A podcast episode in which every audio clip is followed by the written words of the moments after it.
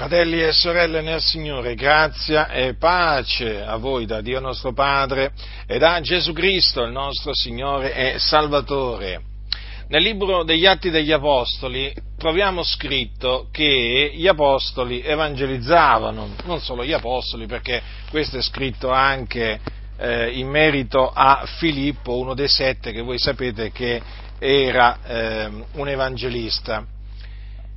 Ora, che cos'è significa evangelizzare? Innanzitutto vediamo appunto nel libro degli Atti degli Apostoli dove si dice che gli Apostoli evangelizzavano. Capitolo, eh, capitolo 14 eh, del libro degli Atti, durante il primo viaggio eh, apostolico, si, si, si parla di Paolo e Barnaba ad Iconio.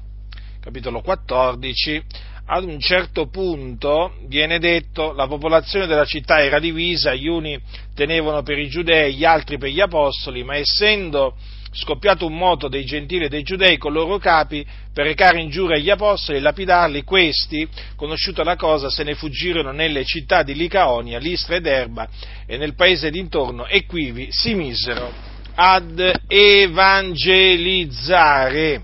Poi, sempre nello stesso capitolo, quando si dice che eh, Barnaba e, eh, pa- quando si dice che Paolo e Barnaba partirono eh, per, mh, mm, per, Derba, c'è scritto al versetto 21 e avendo evangelizzato quella città e fatti molti discepoli se ne tornarono a Listra, a Iconio ed Antiochia, confermando gli animi dei discepoli, esortandoli a perseverare nella fede, dicendo loro che dobbiamo entrare nel regno di Dio attraverso molte tribolazioni.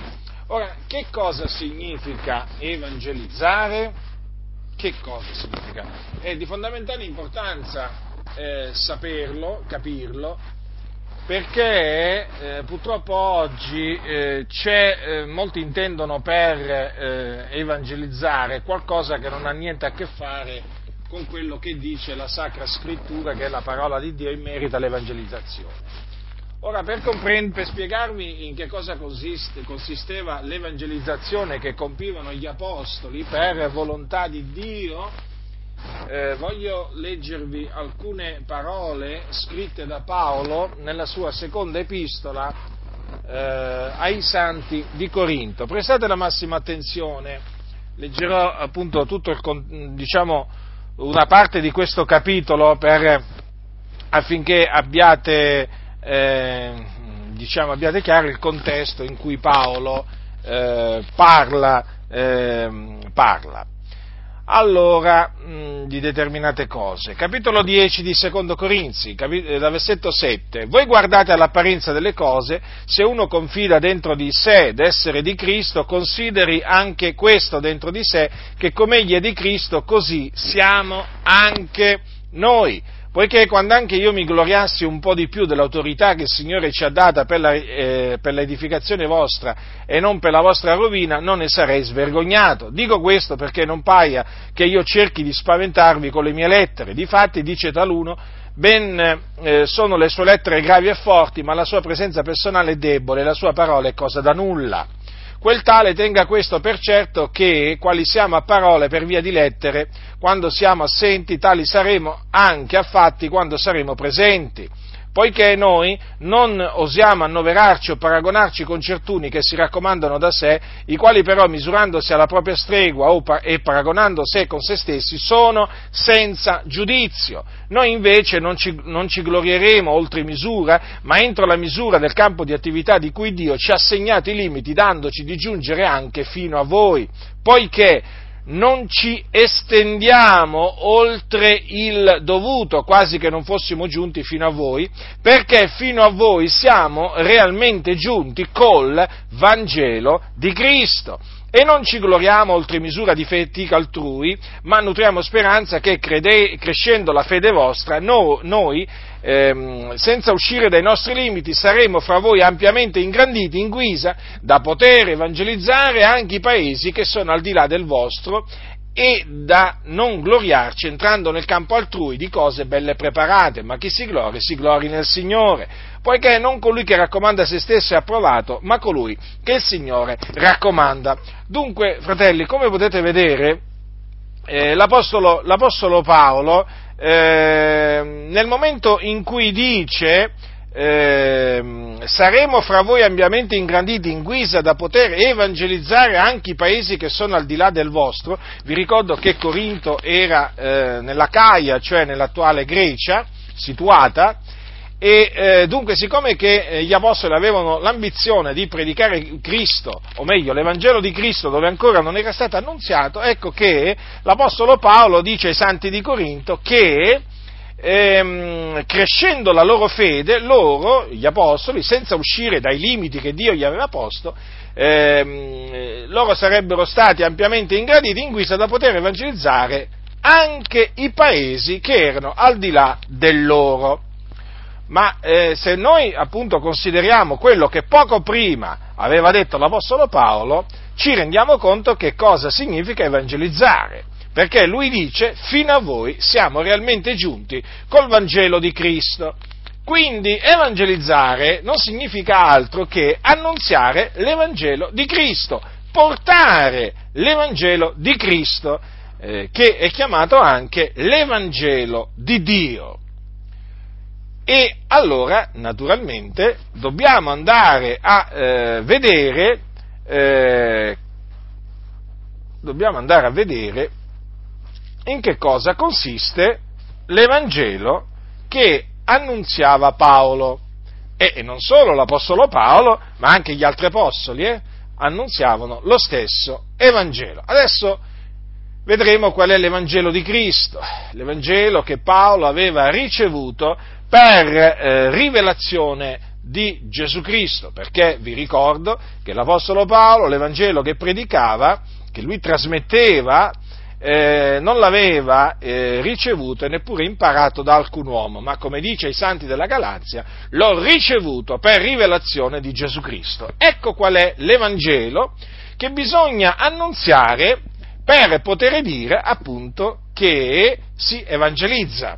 Perché se uno dice che evangelizza e non porta l'Evangelo di Dio, non sta evangelizzando. Non ha senso dire eh, evangelizzo e poi non annunzi, ehm, non annunzi eh, l'Evangelo di Dio. È proprio un controsenso, perché evangelizzare significa proprio portare, annunziare l'Evangelo di Cristo. Allora, ecco che cosa dice l'Apostolo Paolo, capitolo 15 di Primo Corinzi, ecco, proprio ai santi di Corinto, lui gli ricorda nella sua prima epistola l'Evangelo che gli aveva annunziato.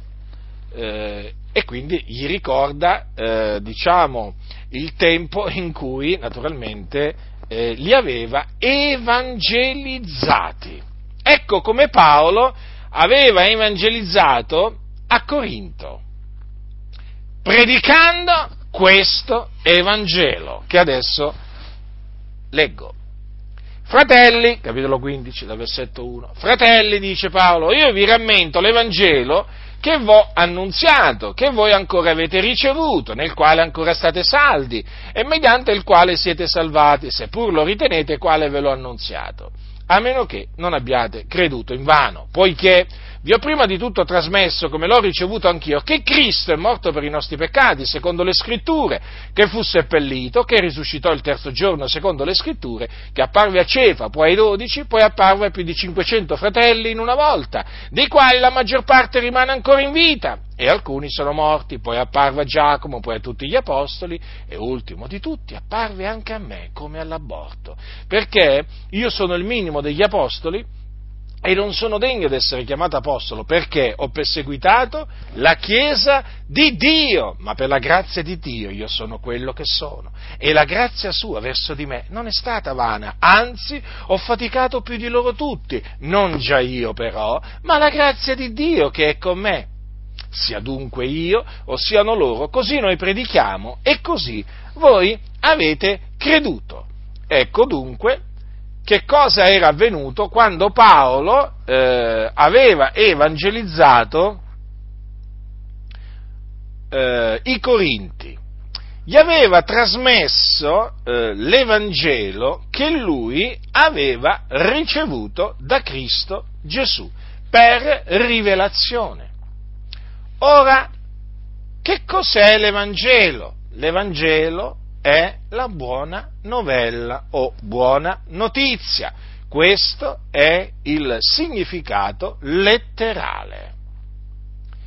E in che cosa consiste questa buona notizia? Ce lo dice l'Apostolo Paolo, che Cristo è morto per i nostri peccati, secondo le scritture, che fu seppellito, che risuscitò il terzo giorno, secondo le scritture, che apparve a Cefa, poi ai dodici e poi apparve anche ad altri credenti.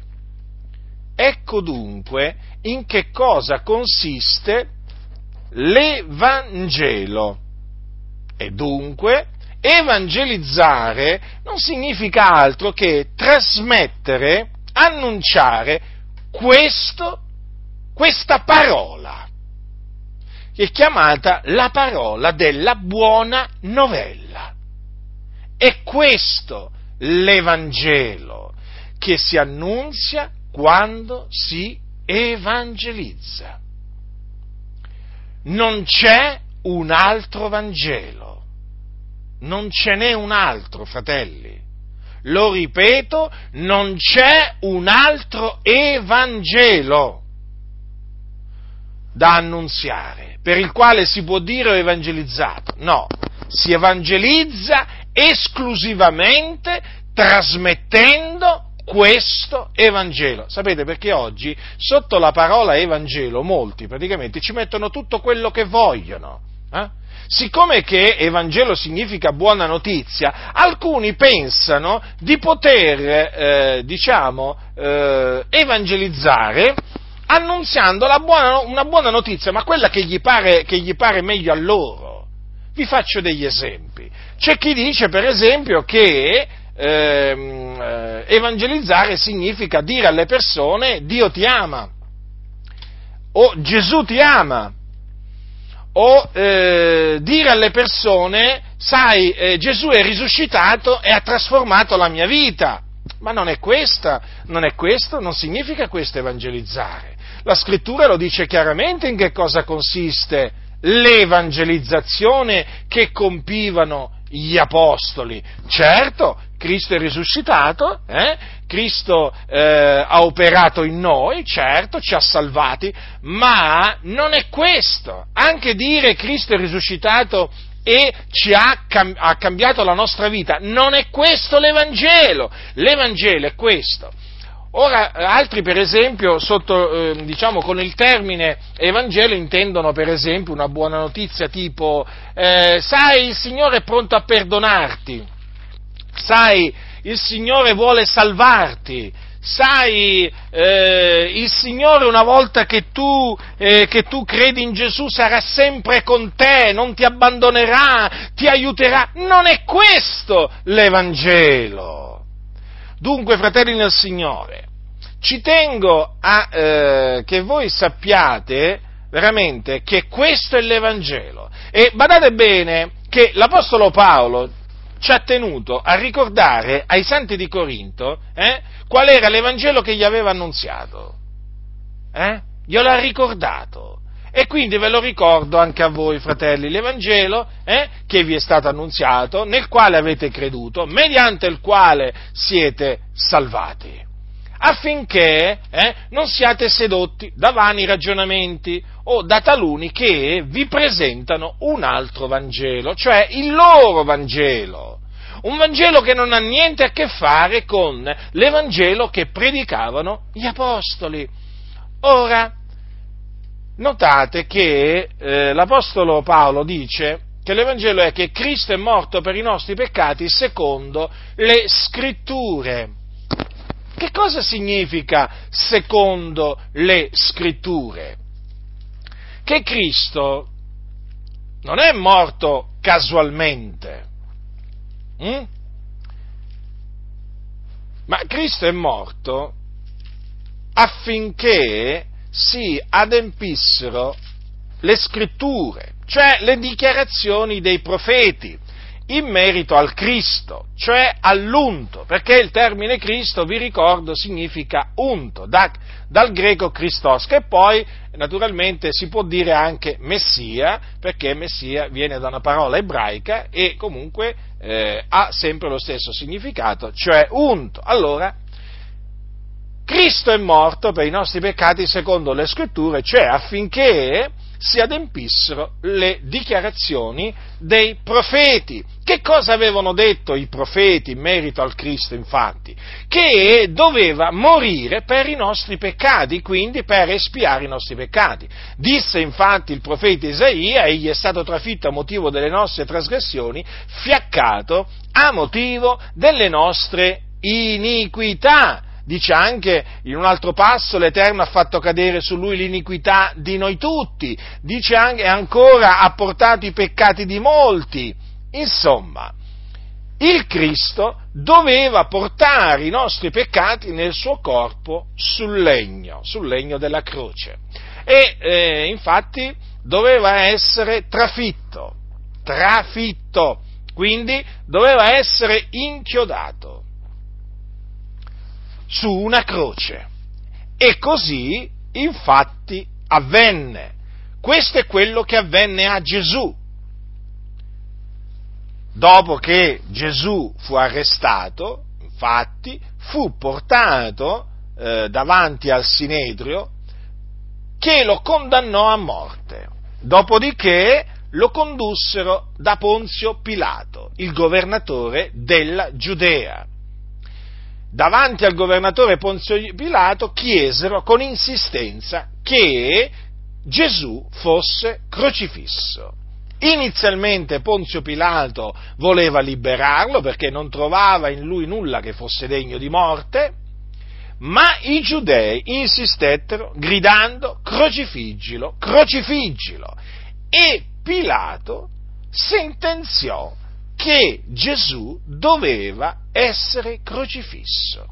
E così infatti avvenne. Fu portato in un luogo detto Golgota, dove fu eh, crocifisso assieme a due malfattori, uno alla sua destra e uno alla sua sinistra, perché si doveva adempiere anche la scrittura che sta- è stato annoverato tra i trasgressori.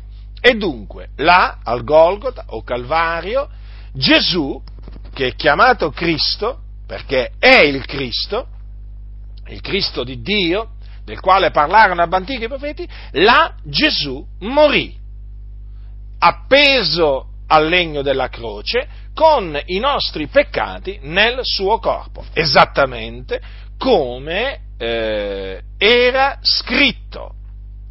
Quindi, quando noi diciamo che Cristo è morto per i nostri peccati, in, secondo le scritture, intendiamo dire appunto che la sua morte espiatoria fu una morte che era stata preannunziata da Dio tramite i suoi profeti e nella pienezza dei tempi poi mandata ad effetto, perché chi naturalmente fece sì che quelle parole di Isaia si adempissero fu Dio, perché quelle parole di Isaia erano la parola di Dio che procedette dalla, dalla, bocca del Signore. Quindi Dio vigilò sulla sua parola per mandarla ad effetto e quindi fece sì che Gesù fosse odiato dai giudei, fosse arrestato, condannato a morte poi fece sì che eh, fosse ehm, eh, consegnato a Ponzio Pilato e che Ponzio Pilato sentenziasse la sua morte. Tutto questo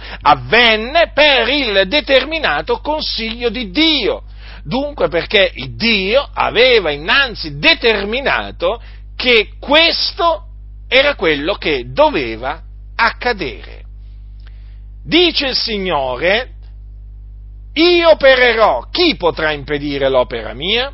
Metterò ad effetto tutta la mia volontà. E così è avvenuto. Il Signore mise ad effetto la sua volontà. Perché fu la volontà sua che Gesù, che è chiamato Cristo, fosse crocifisso, ossia che fosse ucciso dai giudei per mano di iniqui. Quindi noi proclamiamo con ogni franchezza che la morte di Gesù Cristo fu una morte predeterminata da Dio.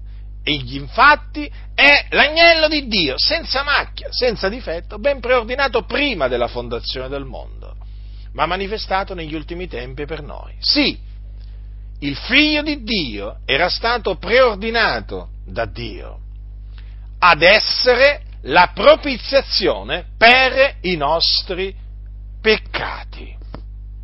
Fu Dio dunque a decretare che Cristo doveva morire per i nostri peccati. E noi quindi siamo grati a Dio. Siamo grati a Dio per avere mandato il suo figliolo Gesù Cristo nel mondo a morire per i nostri peccati, affinché mediante la sua morte noi fossimo riconciliati con Dio. Perché eravamo nemici di Dio nelle nostre opere malvagie e nella nostra mente. Ma a Dio è piaciuto riconciliarci con Lui mediante la morte del suo figliolo, in quanto Gesù Cristo ha sparso il suo prezioso sangue per la remissione dei nostri peccati, per cui noi siamo giustificati per il suo sangue. Noi che eravamo sotto la condanna di Dio, ora siamo giustificati. Mm? Noi, eh, noi, che eravamo veramente senza Cristo, adesso siamo in Cristo. Eh? Noi che avevamo una coscienza contaminata dalle opere morte, adesso abbiamo la coscienza purificata dalle opere morte mediante il sangue di Gesù Cristo. Perché è il sangue di Gesù che ci ha purificato Dunque, fratelli del Signore, quel secondo le scritture lo dovete sempre te- tenere davanti ai vostri occhi, perché la morte di Gesù Cristo si spiega in questa maniera, eh? con quel secondo le scritture, che molti odiano. Hm? Molti non vogliono sentire parlare in questi termini, ma a noi è gradita la parola di Dio e quel secondo le scritture ci parla della fedeltà di Dio, non solo dell'amore di Dio, ma della fedeltà di Dio, perché Dio è stato fedele, Dio ha mantenuto la parola che aveva pronunziato per bocca dei suoi profeti in merito alla morte del Cristo. Vedete, fratelli del Signore, secondo le scritture ci ricorda che Dio è stato fedele, che Dio ha vigilato sulla sua parola per mandarla ad effetto. Certo, stiamo parlando della morte di Gesù, non di un lieto evento in sé, assolutamente, perché è costato questo evento una grande sofferenza a Gesù, un grande dolore, eh? atroci dolori sulla croce. Però questa morte era stata eh, preannunziata eh, da Dio mediante i suoi profeti ed era stata eh, preordinata da Dio per eh, la nostra salvezza, perché Dio è amore. Sì, per la nostra salvezza, fratelli nel Signore, proprio così proprio per la nostra salvezza. È Lui che salverà il suo popolo dai loro peccati, vi ricordate? Quando appunto quell'angelo disse a Giuseppe, hm, in merito al nome, al nome che sarebbe stato posto a quel bambino che era nel seno di Maria, tu gli porrai nome Gesù, perché è Lui che salverà il suo popolo dai loro peccati.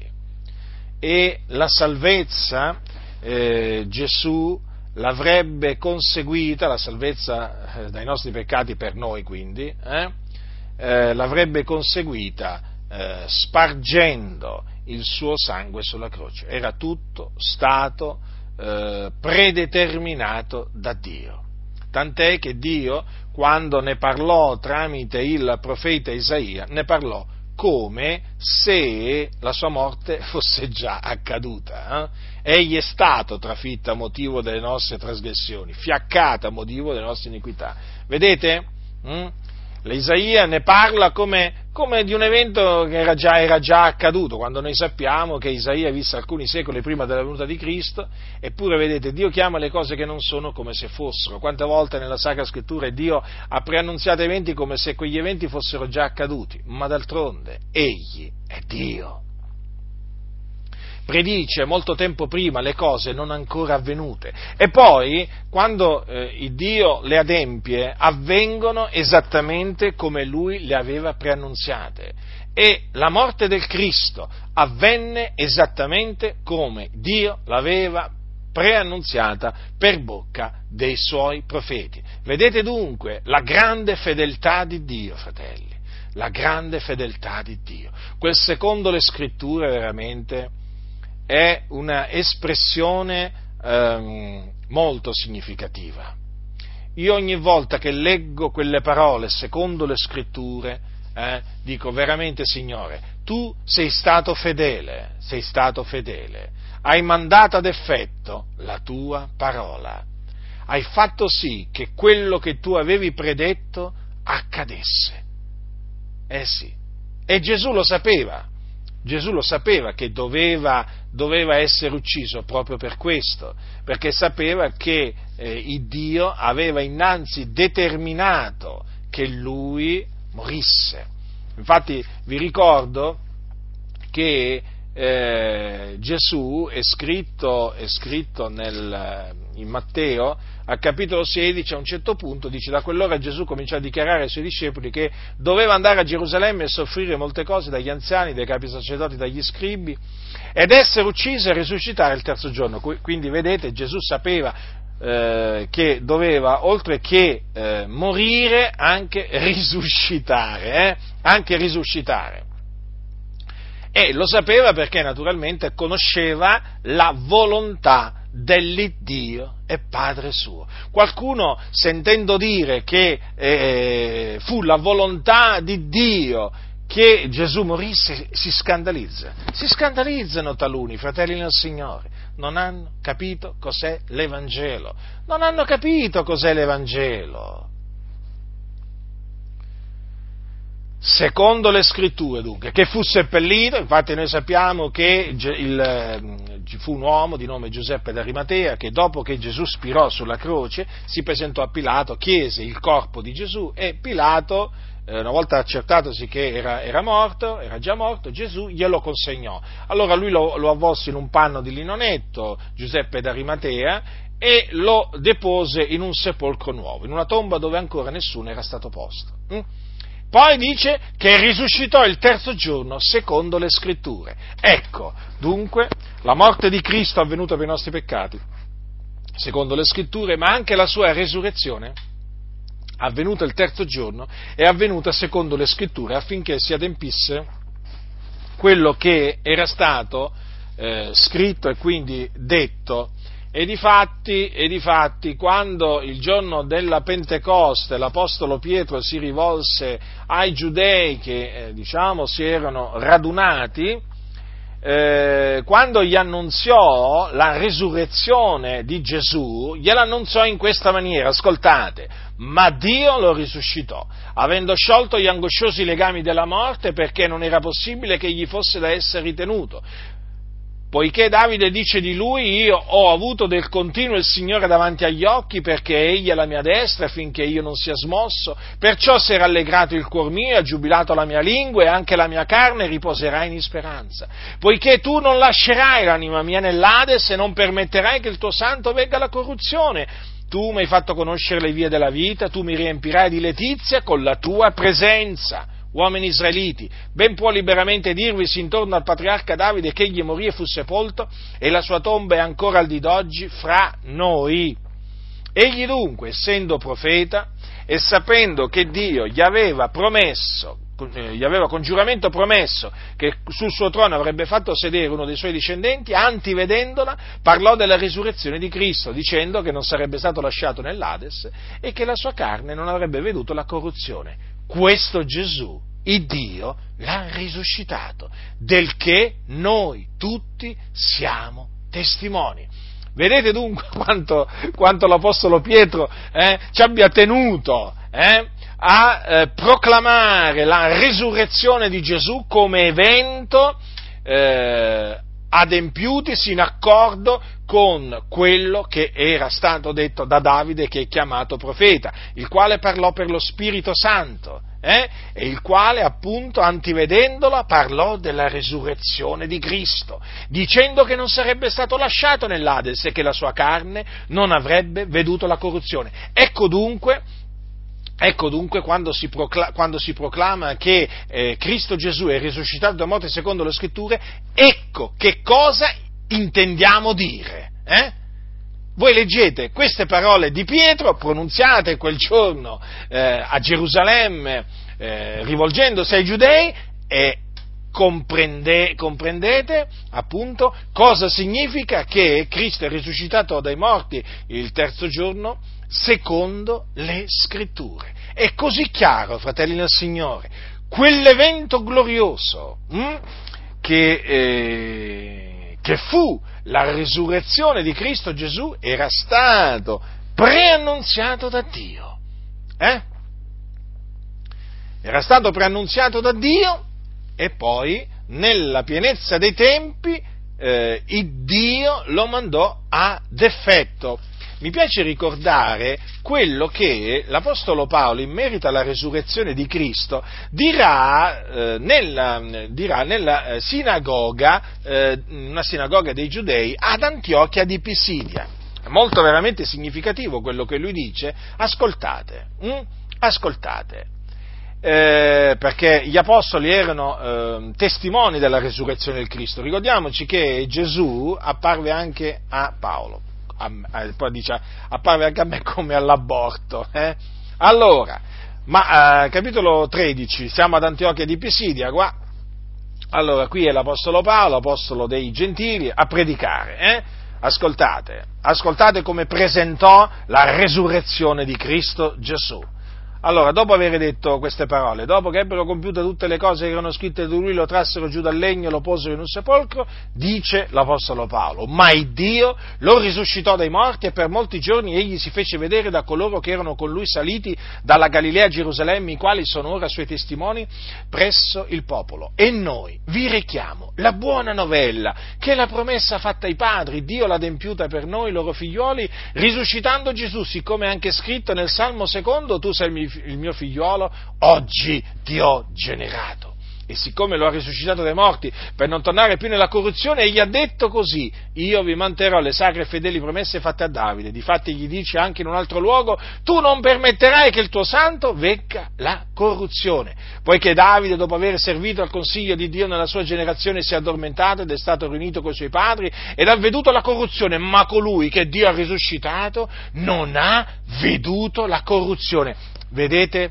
Vedete come anche l'Apostolo Paolo ci teneva a ehm, proclamare la resurrezione di Cristo Gesù quale evento avvenuto in, Mm, secondo le scritture. Vedete che qui ha citato anche il Salmo secondo, tu sei il mio figliolo, oggi ti ho generato. Quelle parole riguardano la resurrezione di Cristo Gesù, fratelli del Signore. Anche quelle parole dunque del Salmo secondo possono essere prese, diciamo, eh, eh, assieme al, alle parole del Salmo XVI che vi ho prima, eh, vi ho prima letto, eh, eh, parole che furono citate dall'Apostolo Pietro il giorno della Pentecoste, dico anche queste parole del Salmo II possono essere prese eh, ehm, per eh, dimostrare o per spiegare che Cristo è risuscitato dai morti il terzo giorno secondo le scritture. Ecco, vedete? Questa è un'altra scrittura. Tu sei mio figlio, oggi ti ho generato. Un'altra scrittura che concerne la resurrezione di Cristo. Vedete come Dio aveva preannunziato la resurrezione di Cristo in svariate maniere. E che si è adempiuta, perché Dio l'ha adempiuta. Infatti, notate, molto importante questo, noi vi richiamo la buona novella, dice Paolo, che la promessa fatta ai padri, Dio l'ha adempiuta per noi. Notate, il Dio l'ha adempiuta per noi. Aveva fatto la promessa ai padri e poi l'ha adempiuta. Questo naturalmente conferma che Dio vigila sulla sua parola per mandarla ad effetto eh, vigilò su questa parola, tu sei il mio figliuolo, oggi ti ho generato, e su quest'altra tu non permetterai che il tuo santo venga alla corruzione per mandarla ad effetto. Vedete? Eh? E di fatti ha risuscitato Gesù Cristo dai morti. Ecco dunque, eh, ecco dunque che allora eh, davanti a noi abbiamo l'Evangelo. Eh?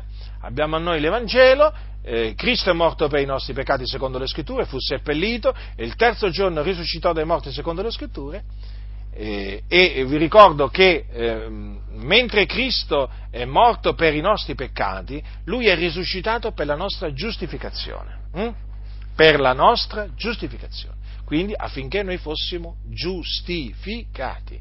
E difatti, se Cristo non, è, non, fosse risuscitato dai morti, noi saremmo ancora nei nostri peccati. Ma ora Cristo è risuscitato dai morti. Hm? Come dissero i discepoli del Signore, il Signore è veramente risuscitato. Veramente, eh? Alcuni non ci credono alla resurrezione di Gesù, manco tra gli evangelici, eh? anche tra gli evangelici, tanti non ci credono. Il Signore è veramente risuscitato ed è apparso a Simone, dicevano. Sì, noi crediamo che Gesù Cristo è veramente risuscitato dai morti, quello stesso Gesù che fu trafitto sulla croce, che morì sulla croce, che fu visto spirare sulla croce, eh?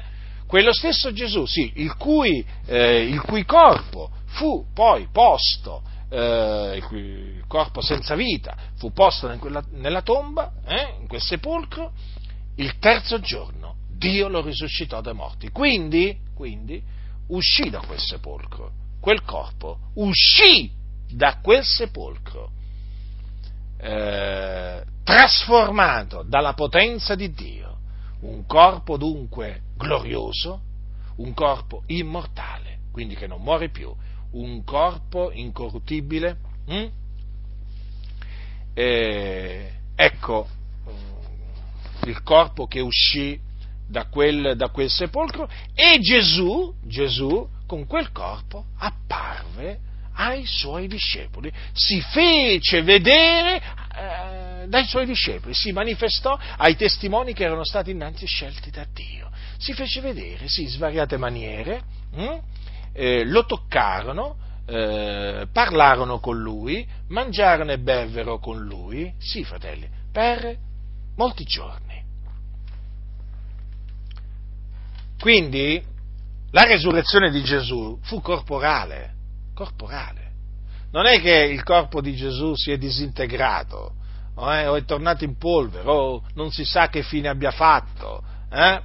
Eh, no, no, eh, noi sappiamo, noi sappiamo che cosa è avvenuto al corpo, al corpo di Gesù Cristo, lo sappiamo, fratelli del Signore, e come se lo sappiamo, è risuscitato, è risuscitato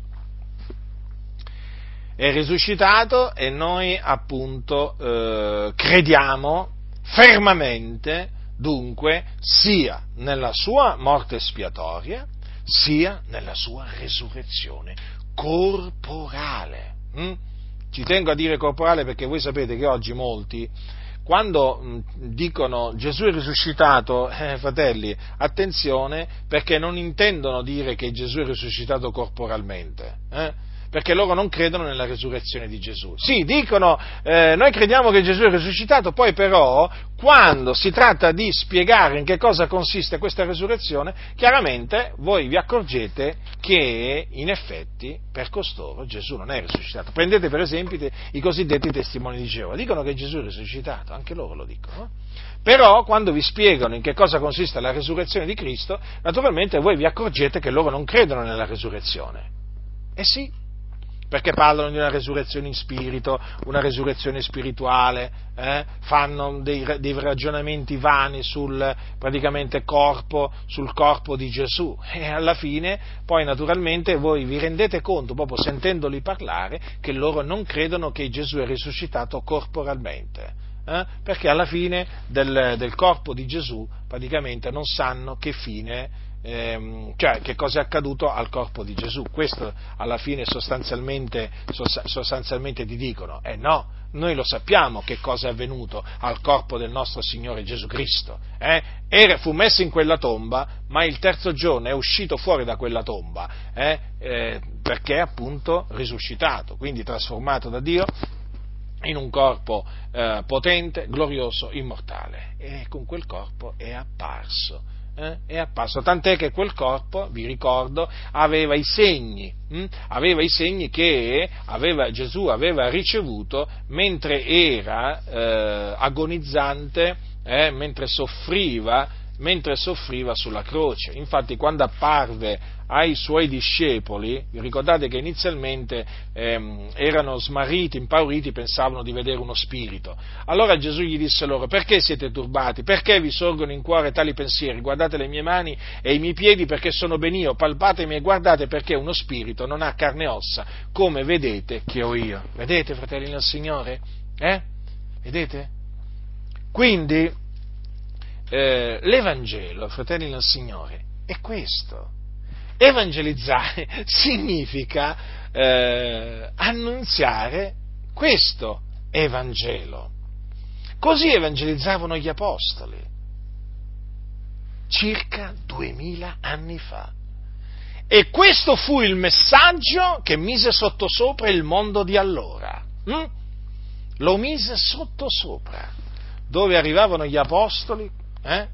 ad evangelizzare, il mondo veniva messo sottosopra. Le città, i paesi si spaccavano in due, praticamente, nel senso che eh, c'erano quelli che credevano e quelli che eh, rifiutavano di credere. Eh? Allora, questo è l'Evangelo dunque che bisogna, la buona novella, che bisogna annunziare al mondo. È la buona novella che Gesù è il Cristo. Appunto perché, come vi ho detto innanzi, è in Gesù che si sono adempiute le scritture che concernevano il Cristo o il Messia. Mm? Lui dunque era il Cristo, il figlio di Dio che doveva venire nel mondo, perché il Cristo era anche il figlio di Dio, eh? l'unigenito venuto da presso al Padre. Mm? La parola che è stata fatta, eh, fatta carne. Vi ricordate cosa dice la scrittura? La parola è stata fatta carne. Eh? La parola che era con Dio eh, e che era Dio, eh, per mezzo della quale tutte le cose sono state fatte, poi nella pienezza dei tempi è stata fatta carne. Ora, la parola che è stata fatta carne non è altro che l'unigenito eh, figliolo di Dio, eh, venuto da presso al Padre. Quindi la parola che è stata fatta carne è il figlio di Dio che era con il Padre da ogni eternità.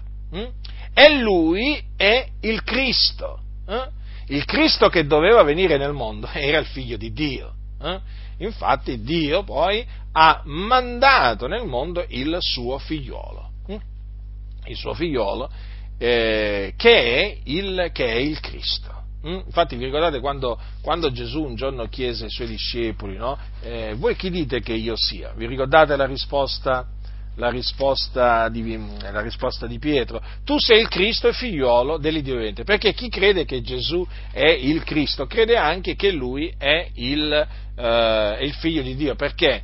Perché eh, quando Dio predisse eh, la, nascita del, ehm, la, nascita del, Cristo, eh, naturalmente eh, predi, diciamo che eh, di, disse che appunto era eh, il suo figliolo, perché vi ricordo che dice un, fa, un fanciullo ci è nato, un figliolo ci è stato dato. Eh? un figliolo ci è stato dato. E poi, e poi, fratelli del Signore, ricordatevi sempre di quello appunto, di quella parola del Salmo, del Salmo secondo concernente la resurrezione del Cristo, tu sei il mio figliolo, oggi ti ho generato. Vedete dunque, il Cristo era anche il figlio di Dio. Credi tu questo?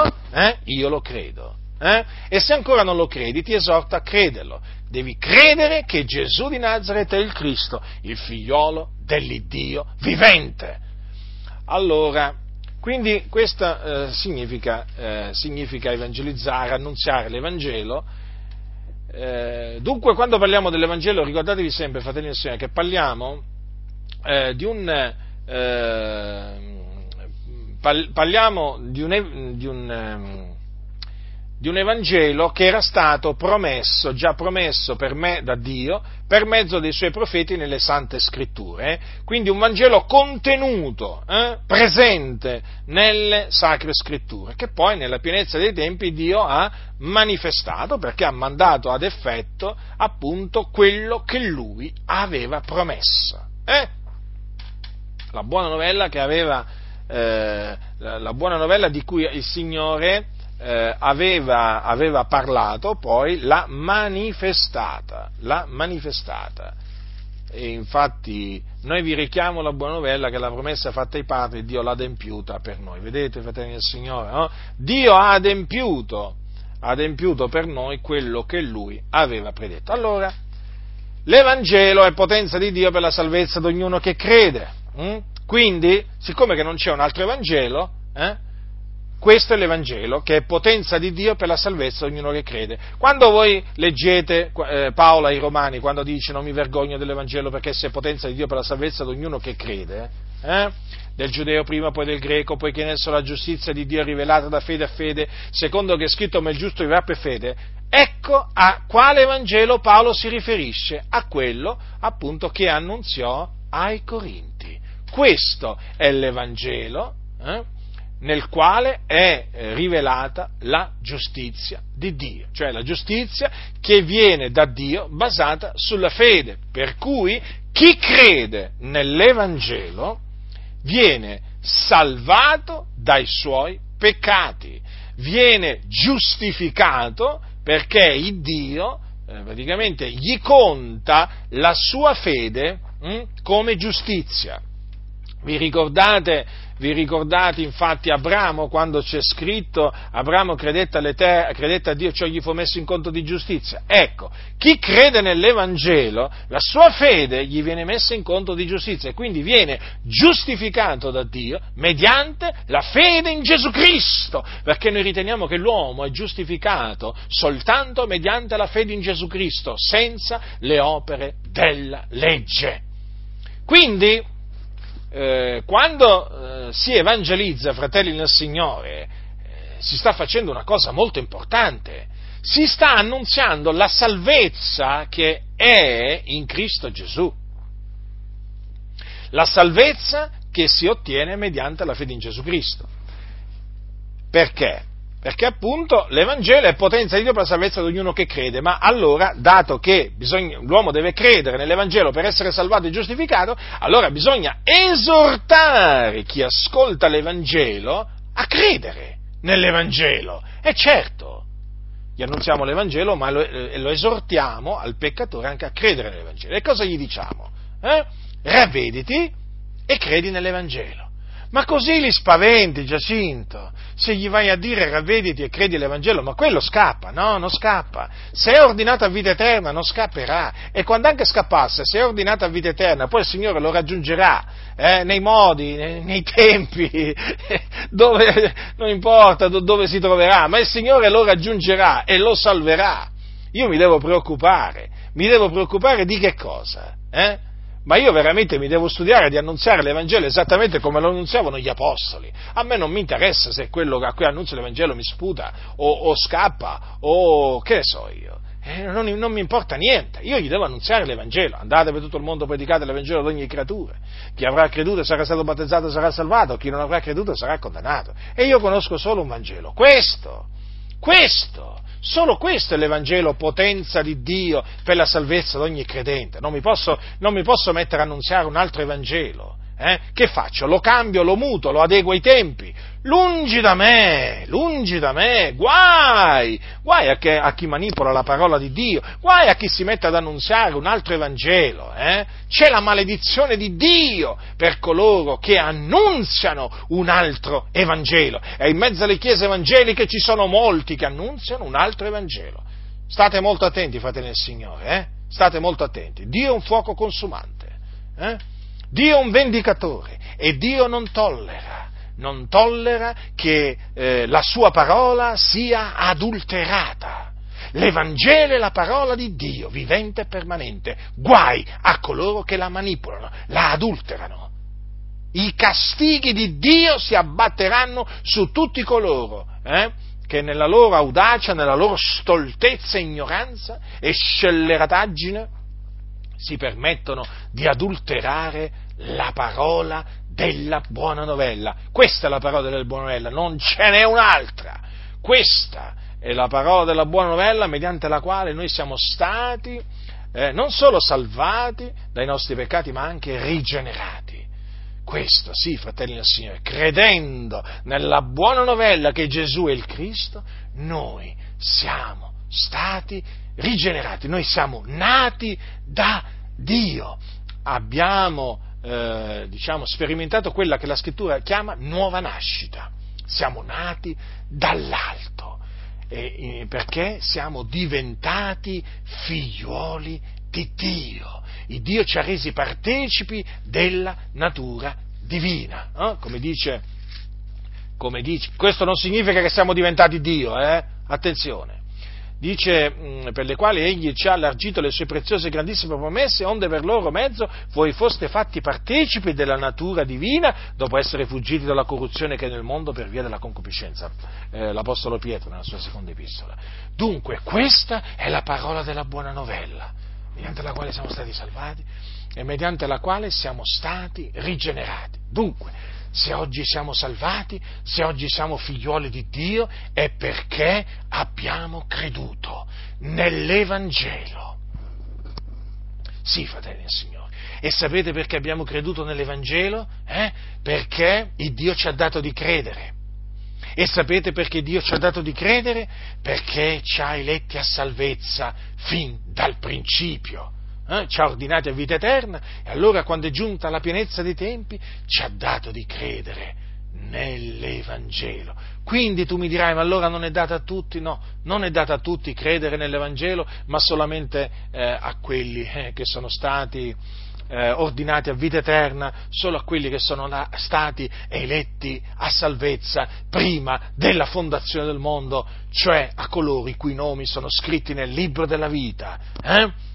Ancora veramente prima che noi, che noi nascessimo, fratelli del Signore, ancora prima, ancora prima, che il mondo esistesse, fratelli del Signore, i nostri nomi sono scritti, erano scritti nel libro della vita, pensate un po' voi, eh? quanta stoltezza c'è in quelli che dicono, ah, oggi il tuo nome è stato scritto nel libro della vita, ma oggi cosa state dicendo, insensati?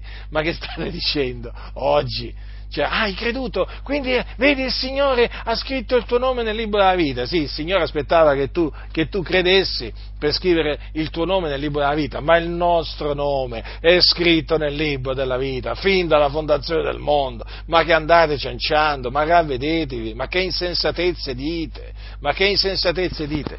Allora questo è l'Evangelo, fratelli del Signore nel quale noi abbiamo creduto dunque e mediante la fede nell'Evangelo siamo stati salvati e rigenerati, fratelli nel Signore. Non c'è un altro messaggio mediante il quale il peccatore può essere salvato e rigenerato. Questo, fratelli nel Signore, attenetevi scrupolosamente eh, nell'evangelizzazione a questo messaggio non state a sentire quelli che vi dicono, no, ma bisogna adeguarlo, fratello, mica vorrai presentare al mondo questo messaggio, siamo nel 2018, i tempi sono cambiati, saranno pure cambiati i tempi, ma il Dio non cambia, la sua parola non cambia, eh?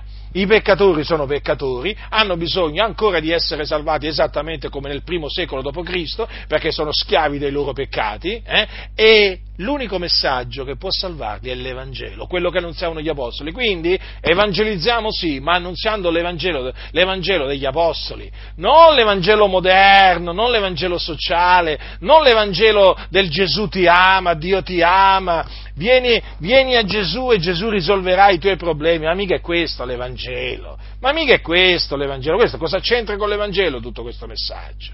Eh? Cosa c'entra con l'Evangelo? Non c'entra niente. Eh?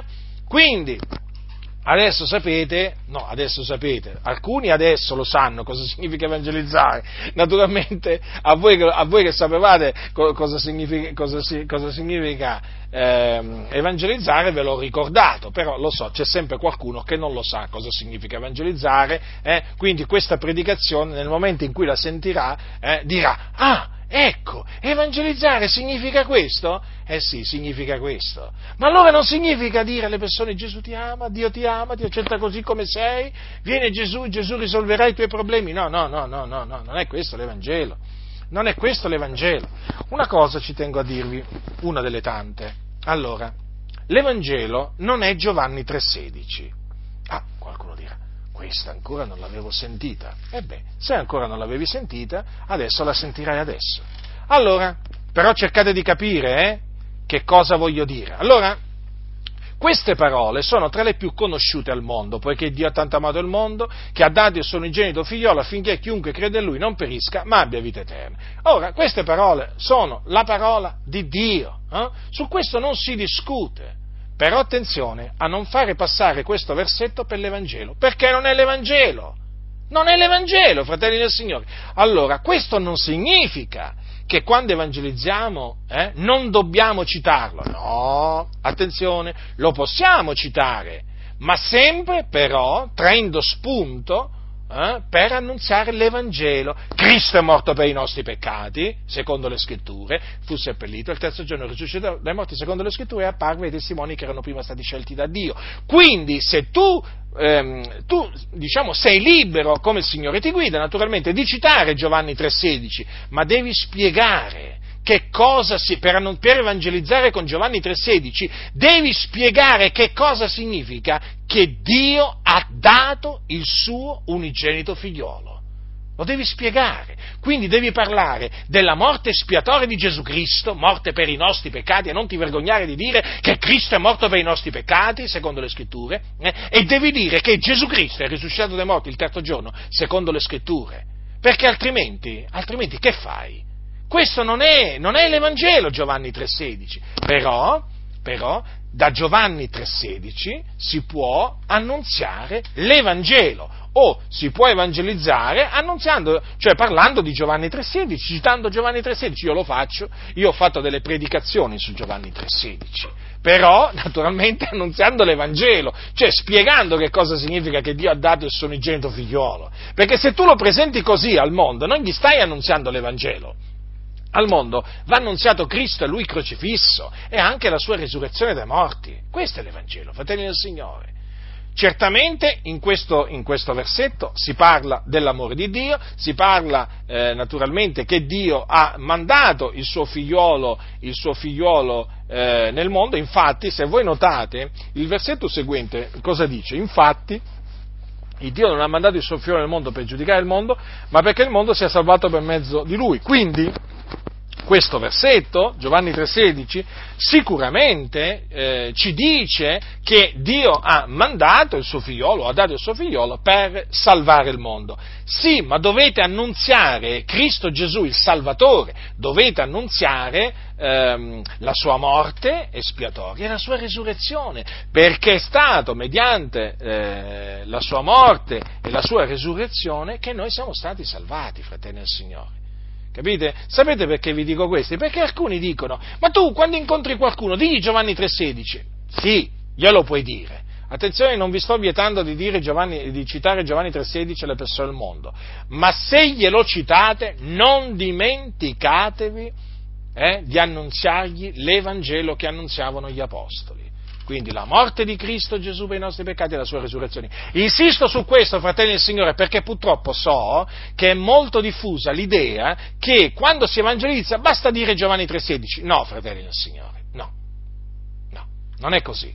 non è così. E ve l'ho dimostrato, e ve l'ho dimostrato con le scritture.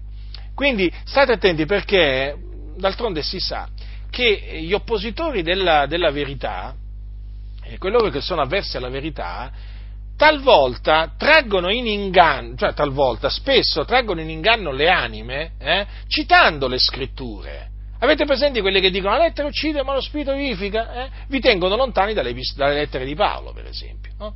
Eh sì, perché detta così, eh, la lettera uccide, non si vive. Allora che faccio? No, le lettere di Paolo, no, è meglio che non le leggo perché mi uccidono.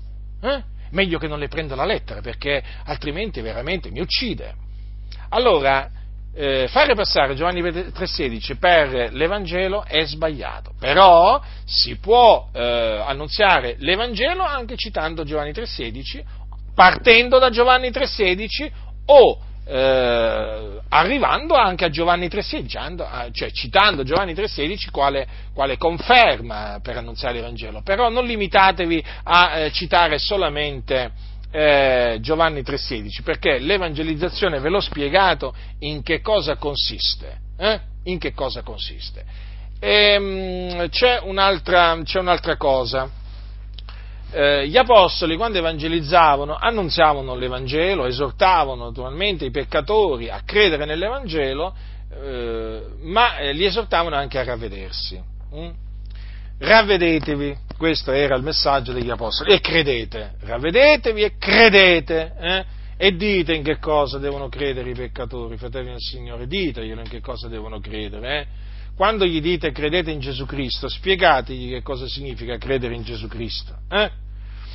Spiegategli che significa credere nella buona novella che Gesù è il Cristo. E naturalmente da lì spiegategli appunto che cosa significa il Cristo e, appunto perché Gesù è il Cristo e quindi parlategli della morte di Cristo e della sua risurrezione. Allora, il ravvedimento. Che cosa significa il ravvedimento? Ravvedimento significa cambiamento, cambiamento di mente. Quindi, quando si, gli apostoli esortavano i peccatori dicendo ravvedetevi, gli stavano dicendo cambiate, gli stavano dicendo cambiate modo di pensare, abbandonate praticamente i vostri pensieri malvagi, i vostri pensieri vani, perché? Non vi dovete mai dimenticare che l'uomo, è, eh, l'uomo senza Cristo è nemico di Dio nella sua mente, non solo nelle sue opere malvagie, ma anche nella sua mente. Perché? Perché l'uomo senza Cristo ha una mente mh, piena di pensieri vani e eh, piena di pensieri malvagi. Allora deve cambiare modo di pensare, quindi deve abbandonare quei pensieri malvagi, quei pensieri vani. Ma sapete, il ravvedimento anche questo viene da Dio, eh? È così, Però glielo dobbiamo dire, noi lo sappiamo, anche la fede viene da Dio, però eh, questo significa che allora che facciamo? Non gli diciamo più ai peccatori ravvedetevi e credete nell'Evangelo, noi glielo diciamo, è come se glielo diciamo, perché è qualcosa che devono fare. Noi dobbiamo fare quello che Dio ci ordina di fare, poi il Signore naturalmente compirà l'opera sua, eh, adempirà la sua volontà. E sappiate che eh, coloro che vengono evangelizzati, mh, mm, se sono ordinati a vita eterna, o comunque quelli tra quelli che noi evangelizziamo, quelli che sono ordinati a vita eterna, sappiate che Dio gli darà il ravvedimento e la fede. Eh? La fede nel figliolo di Dio. Quindi state tranquilli, fratelli, eh? non vi preoccupate. Eh? Studiatevi, voi, vi dovete studiare di attenere a quello che dice la parola. Quando vi trovate a evangelizzare, sappiate in che cosa consiste evangelizzare. Poi, eh, voi fate quello, voi attenetevi alla, alla parola di Dio. Poi, il Signore compirà, eh, compirà quello che Lui ha decretato, ha decretato di compiere. E insomma, eh, fratelli, però eh, non, vi fate, mm, non, vi fate, ingannare da quelli che dicono ma no, ma oggi ma non puoi dire ai, ai, agli uomini ravvedetevi e credete nell'Evangelo. Come non posso? Perché non posso? Perché non posso? La parola di Dio è vivente e permanente. Perché non posso? Eh? Siete voi che non dovete adeguare il, la parola di Dio ai tempi. Siete voi che non dovete adulterarla, eh? ma dovete predicarla così com'è. Non sono io che devo cambiare il messaggio, siete voi, ipocriti. Voi dovete cambiare il messaggio, dovete ravvedervi, sì, sì, pure voi vi dovete ravvedere. In mezzo alle chiese evangeliche, quanti di voi vi dovete ravvedere eh? e abbandonare tanti di quei pensieri vani e malvagi eh? e dovete veramente credere nell'Evangelo? Perché, fratelli, eh, mi rivolgo a voi, sappiate che molti in mezzo alle chiese non hanno creduto nell'Evangelo. No, no, non hanno creduto, non si sono mai ravveduti, non hanno creduto nell'Evangelo. Eh, infatti, pensano come quelli del mondo eh, e non credono nell'Evangelo, non ci credono. Quando ci parlate vi accorgete che non ci credono. Ma in che cosa hanno creduto questi qua? Ma in che cosa hanno creduto? Lo statuto della loro organizzazione, nelle regole delle loro organizzazioni, in qualche qualche confessione, in questi documenti chiamati confessione di qui, confessione di là, ma non hanno creduto nell'Evangelo.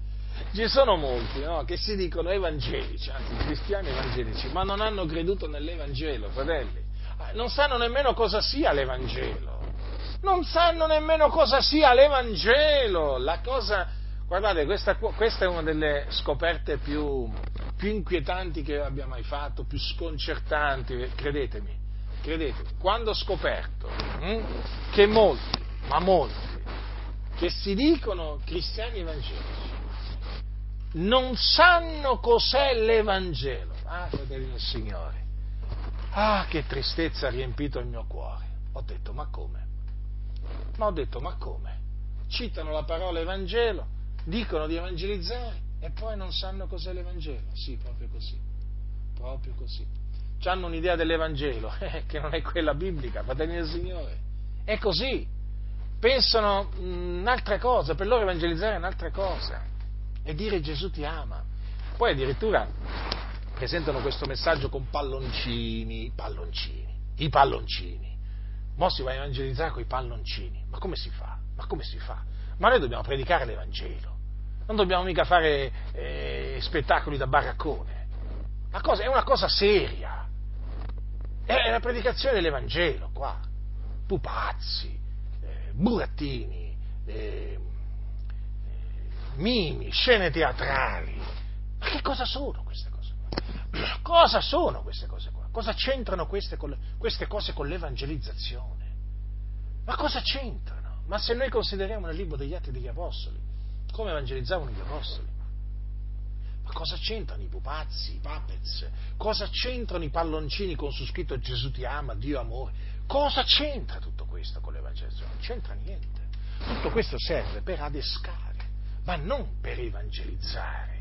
Perché ormai il motto è facciamo entrare più persone nei locali di culto. Poi in questo periodo, figuriamoci, dove si stanno svuotando tanti locali di culto, è impellente. Evangelizziamo, evangelizziamo. E come evangelizziamo? Eh, quei palloncini coi palloncini, coi pupazzi, queste cose qua. Vergogna!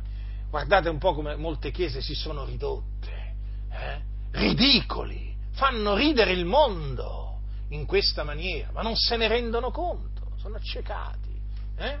Quindi non dovete adeguare il messaggio e lo dovete presentare così, come lo presentavano gli apostoli, con gran pienezza di convinzione, con franchezza, con lo Spirito Santo, con potenza. No, fratelli del Signore, non, non, si, non, si porta, non, si, porta, un altro Evangelo, non si porta, e questo Evangelo, attenzione, nemmeno bisogna portarlo con strani, con strani metodi, eh? perché uno può anche magari portare veramente l'Evangelo, però usare metodi strani. No, no, fratelli del Signore, l'Evangelo va annunziato, non va recitato e nemmeno va rappresentato. Eh? L'Evangelo va annunziato, così come lo annunziavano gli Apostoli. Leggete il libro degli Atti degli Apostoli eh? Attenetevi all'esempio degli Apostoli e ve ne troverete bene. Non sarete confusi, avete, avrete pace nel vostro cuore, sentirete una grande gioia nell'evangelizzare eh? e poi il Signore confermerà, confermerà la sua parola salvando quelli che Lui ha ordinato, ha ordinato a vita eterna. Quindi fratelli vi raccomando, vigilate e pregate perché c'è un, un c'è un attacco contro l'evangelizzazione, eh, rivolto contro l'evangelizzazione e quindi contro l'Evangelo.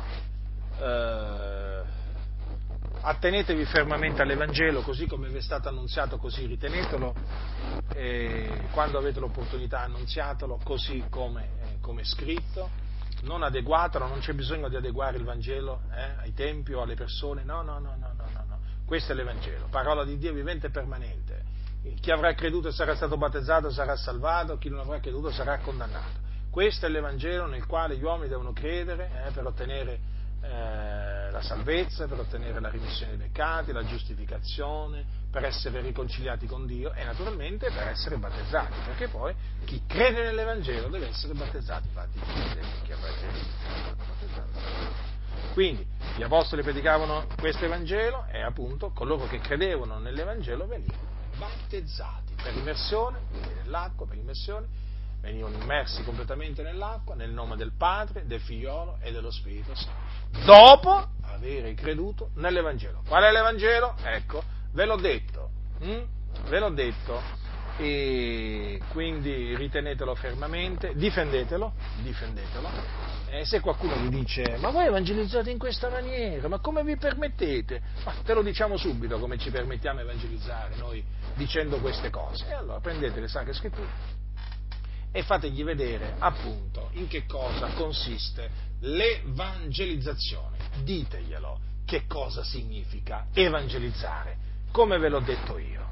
La grazia del Signore nostro Gesù Cristo sia con tutti coloro che lo amano con purità incorrotta.